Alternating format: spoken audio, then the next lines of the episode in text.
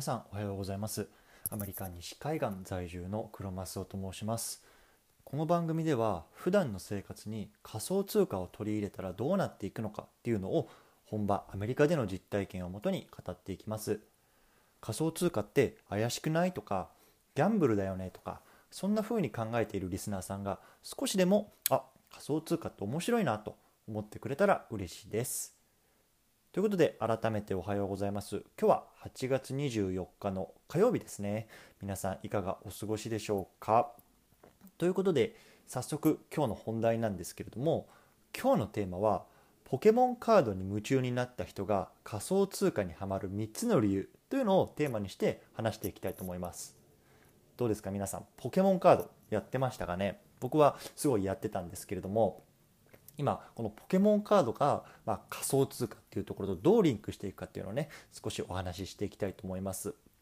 でちょっとタイトルに仮想通貨って入ってるんですけれども今日は NFT っていうものにねフォーカスして話していきますので、まあ、そこは、えっと、追って説明していきたいと思います。今回の内容はその NFT っていまいちよく分かんないなとか NFT ってこれからどうやって使っていくのっていうような疑問を持ってる方向けの内容となってます。今回の話を聞くとその NFT っていうものがもっと身近に感じられるかなと思っていますのでどうかお付き合いください。ということで早速本題の方に入っていきたいと思うんですけれども今日の本題は改めて言うとポケモンカードに夢中になった人が仮想通貨にはまる3つの理由ということでお話ししていきます。まず結論3つ言ってしまうと1つ目は収集できる性質があるからということ。2つ目が希少性があるということですね。そして最後3つ目交換できる性質があるからということですね。この3つがあるから仮想通貨 NFT にはまってくんだよっていうお話をしていきたいと思います。でそもそも今回このトピックを取り上げた背景なんですけれども説明したいなと思います。でこれ、えっと、昨日のニュース仮想通貨界隈のニュースですごく大きく取り上げられてたものなんですね。で何かっていうとビザカードが NFT アートのクリプトパンクを15万ドルで購入しましたよっていうニュースが世界中を駆け巡ったんですね。で、まあ、このニュースを聞いた時にいやいやもうよくわからん単語がいっぱい出てきてると思う方もいると思うので、まあ、ちょっと一つずつ、ま簡単にこう単語の説明をしていきたいなと思いますね。でそもそも NFT、NFT って冒頭からこいつ言ってるけど NFT って何ぞやっていう方いると思うんですよ。なのでちょっとそこについて簡単に説明したいなと思います。NFT っていうのは non-fungible token の略なんですね。で日本語で言うと、まあ、非代替トークンって言われます、うん、つまり変えることができないトークンなんですね。で、まあ、厳密に言うと NFT と仮想通貨は全く異なるものなんですね。ただ同じブロックチェーンっていう技術を使っているのでいわゆるそういう仮想通貨のニュースとかに最近この NFT っていうのがよく出てくるんですね。でじゃあなんでこういう替えの利かないものが出てきたのかっていうと今この世の中にはそのコピー品っていうものが出回りすぎてるんですよね。例えばアーティストが歌ったもので世の中には CD であるとか、まあ、最近だと,、まあえっとポッドキャスト内とかそういうところで買うことができると思うんですけれどもこれっていわゆるコピー品なんですよね。でコピー品はあくまでコピー品であって価値を持つものっていうのは元のものなんですよ。でそこにブロックチェーンの技術をはめ込むことによって本物は本物として分かるようにしたっていうのがこの NFT の革新的なことなんですよね。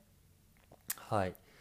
で次クリプトパンクを購入したってことなんですけどクリプトパンクって何ぞやってことなんですけどもこれはいわゆるデジタル上のキャラクターなんですよね。もしかしたらもうインターネットとかで見たことがあるかもしれないんですけれどもいわゆる、まあ、なんだろう1990年代とかに任天堂とかが出していたマリオがあると思うんですよね。なんかあの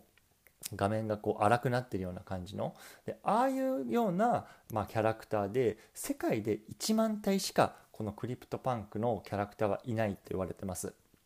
つまり、まあ、数が限られているので、まあ、希少性がある価値があると思われてるんですよね。で例えばその宇宙人の形をしたクリプトパンクのキャラクターなんかは世界で9体しかいないらしいんですよ。でそれをまあ追い求めるためにコレクターたちがもう数千万円中にはウン億円っていうのを払ってこれを、えっと、持とうとしているというのが今この NFT 界で、まあ、非常にブームになってる、まあ、クリプトパンクでと言われるものですね。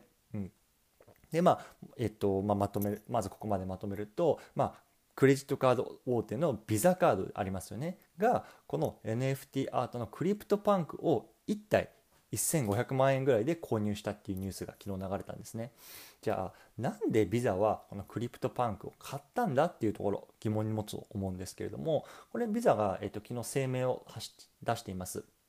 でビザはその NFT っていうのが今後のその世の中でこう重要な立ち位置を占めていくって思ってるんですね。やっぱりこの世の中にはまコピー品とかっていうのがま出回りすぎたと。だからこれからは本物の価値をあるものっていうのにこう重きを置く人たちが増えていくんじゃないかそうなるとこの何者にも変えられない NFT っていうのが重要な立ち位置を世の中で占めていくって彼らは思ってるんですね。なのでそれをこれから学んでいくっていう姿勢を込めて、まあ今回1体買いましたというのが彼らの、え声明の中でありました。はい、じゃあここからねじゃあどうやってこうポケモンとつなげていくのかっていうところを話していきたいと思うんですけれども一回ねここでチャプターを区切りたいと思います。はい、じゃあここから新しいチャプターなんですけれどもじゃあ早速ここから本題ですねポケモンがをやってた人が NFT にはまるにはどういう理由があるのかっていうところ僕なりに分析した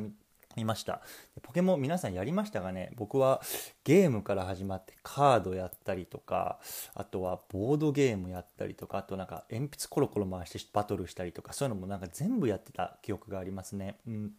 でやっぱり今でも大人になってこうロレックスの時計を集めたりとかあとはこう車を集めたりとかっていうしてる人たちはいると思うんですけれどもこういうような習性っていうのもこの NFT の特徴とマッチするのかなと思ってます。先にね結論を改めて言うと収集性希少性あとは交換できる性質これっていうのが、まあ、NFT の特徴とマッチしてるんじゃないかなって僕は思いましたでまず1つ目収集性ですね。もうこれポケモンの醍醐味だと思うんですけどポケモン集めますよね。で、まあ、一番最初に出たあの赤のバージョンと緑のバージョンゲームボーイで僕もやってたんですけれどももう今でも忘れないよね151匹いるんですよ。151匹ポケモンは。ね。で1番あの番号がついててポケモンナンバー1番は、えー、フシギダネかな。で151番がミュウですよね。でこれもね必死になって集めるんですよねこうゲームやりながら。でこれをやっぱり集めるっていうものに対して、まあ、子供ながらにワクワクしてたしこれがね多分大人になった今この NFT の例えばさっきのクリプトパンクじゃないけどこの集めるっていうところに対してこうマッチしてるんだなと僕は思ってます。はい、じゃあ次の特徴なんですけれども希少性っていうところですよね。でこれはねあのポケモンでいうといわゆる伝説のポケモンって言われるやつ皆さん覚えてますかね？例えば、えー、なんだっけ？えっと、サンダー、フリーザ、ファイヤーとか、なんかそういうようなね、あの伝説のポケモンいましたけど、まあ、ミュウっていうね151匹目のポケモンなんですけどこれはね確か僕の記憶だとゲーム内じゃ出てこないんですよね。なんかそのミュウがもらえるイベントとかに行ったところでこうもらえるみたいなやつがあって僕もねあの幕張メッセに行ってこのミュウをねもらいに行った記憶ありますよ夏休みに。それぐらいやっぱりその珍しいものとか手に入りにくいものっていうのがポケモンの中にもあってでそれがやっぱりその NFT の中でもやっぱりさっきの宇宙人の例じゃないですけどこう世界に9体しかいないとかそういうような希少性っていうとことつながって、まあ、ハマっていく人が多いんだろうなって思ってます。じゃ最後3つ目ですね交換できるっていうことですよね。でこれはねポケモンでもそうだったんですけれどもあのゲームボーイをこう通信ケーブルっていうケーブルをつないで友達とポケモンを交換できるんですよね。でポケモンのやっぱり面白かったところは例えば赤のポケモン、えっと、赤のゲームカセットでゲッでしかゲットできないポケモンとか緑のゲームカセットでしかゲットできないポケモンとかっていうのがいてでそれはどうしても交換しないと151匹コンプリートできないんですよね。でこの交換っていうのがやっぱりそのコミュニケーションにつながってじゃあ今日お前んち行くから交換しようぜとかそういうようなところをまあ子供ながらにやってたんですよね。でこの交換っていうのがいわゆるま NFT 界でいうとま市場での売買になるわけですよね。で例えばその珍しい NFT の、ま、アートと例えばま普通のやつをじゃ交換した場合にじゃ珍しいやつ1体と普通のやつ5体とかねそういうような感じでこう価値がこうあのまあフィックスされていくみたいな感じのいわゆるこういう交換性っていうところもこうポケモンをやってた人と今 NFT にこうあの没頭している人たちっていうのは、まあ、似た特徴があるんじゃないかなと思いました。はい、で最後ね少しあの深掘りしたいなと思うんですけれども今後ねどうやってあの NFT とこう触れ合っていくのがいいのかっていうところを、まあ、あの僕なりのあの意見を述べていきたいなと思うんですけれども僕はね純粋にこうお金儲けっていう観点じゃなからじゃなくてそのかっこいいなとかかわいいなとかちょっとこれ欲しいなとかなんかそういう観点で選ぶといいんじゃないのかなと思うんですよね。うんで最近だと、まあ、あのバスケのリーグの NBA のカードなんかもこう NFT としてこう売り出されたりしてるんですけれどもやっぱり例えばなんだろうそのマイケル・ジョーダンかっこよかったからじゃあ買ってみようかなとかレブロン・ジェームスが好きだから買おうかなとかいわゆるそういうなんか自分が好きだからとかかっこいいからっていうので集めたら楽しいじゃないですか。これなんか売ったらいくらになるかなとかやっぱりそれでやるとまあこうなんか楽しくなくなっちゃうのかなと思うので僕はまああのそういう観点で、まあ、選んでそれが結果的に数年後にじゃ売った時にじゃあ価値が3倍になってました10倍になってましたとかになったら、まあ、結果として良かったねぐらいの気持ちでいると楽なんじゃないかなと僕は思ってます。はい、ということで今日はこの辺りにしたいと思うんですけれども最後まとめますね。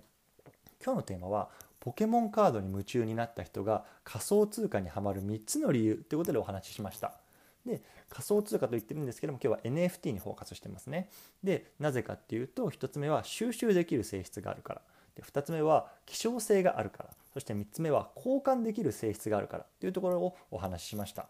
でこのやっぱりね NFT をこう集めることによってこの子供の頃にねあのポケモンをやってた子供の頃のね頃頃に戻ったようなねこうワクワクする感覚みたいのがねあるんじゃないかなと思いました。はい。ということで今日はこの辺りにしたいと思うんですけれども今日の合わせて聞きたいはですね、えー、NBA のスーパールーキーの契約金がビットコインで払われたニュースから想像する3つの未来っていうところをねあのリンクの方に貼っておきます。これねまたねあの面白い内容になってるので興味がある方是非聞いてみてほしいと思います。はい、ということで僕はですねブログとかツイッターでもこういう仮想通貨とかブロックチェーンに関する情報っていうのを発信しています。概要欄にリンクを貼っておくので興味のある方はいいねとかコメントフォローをしていただけると嬉しいです。それでは今日も素敵な一日をお過ごしください。黒マスオでした。バイバイ。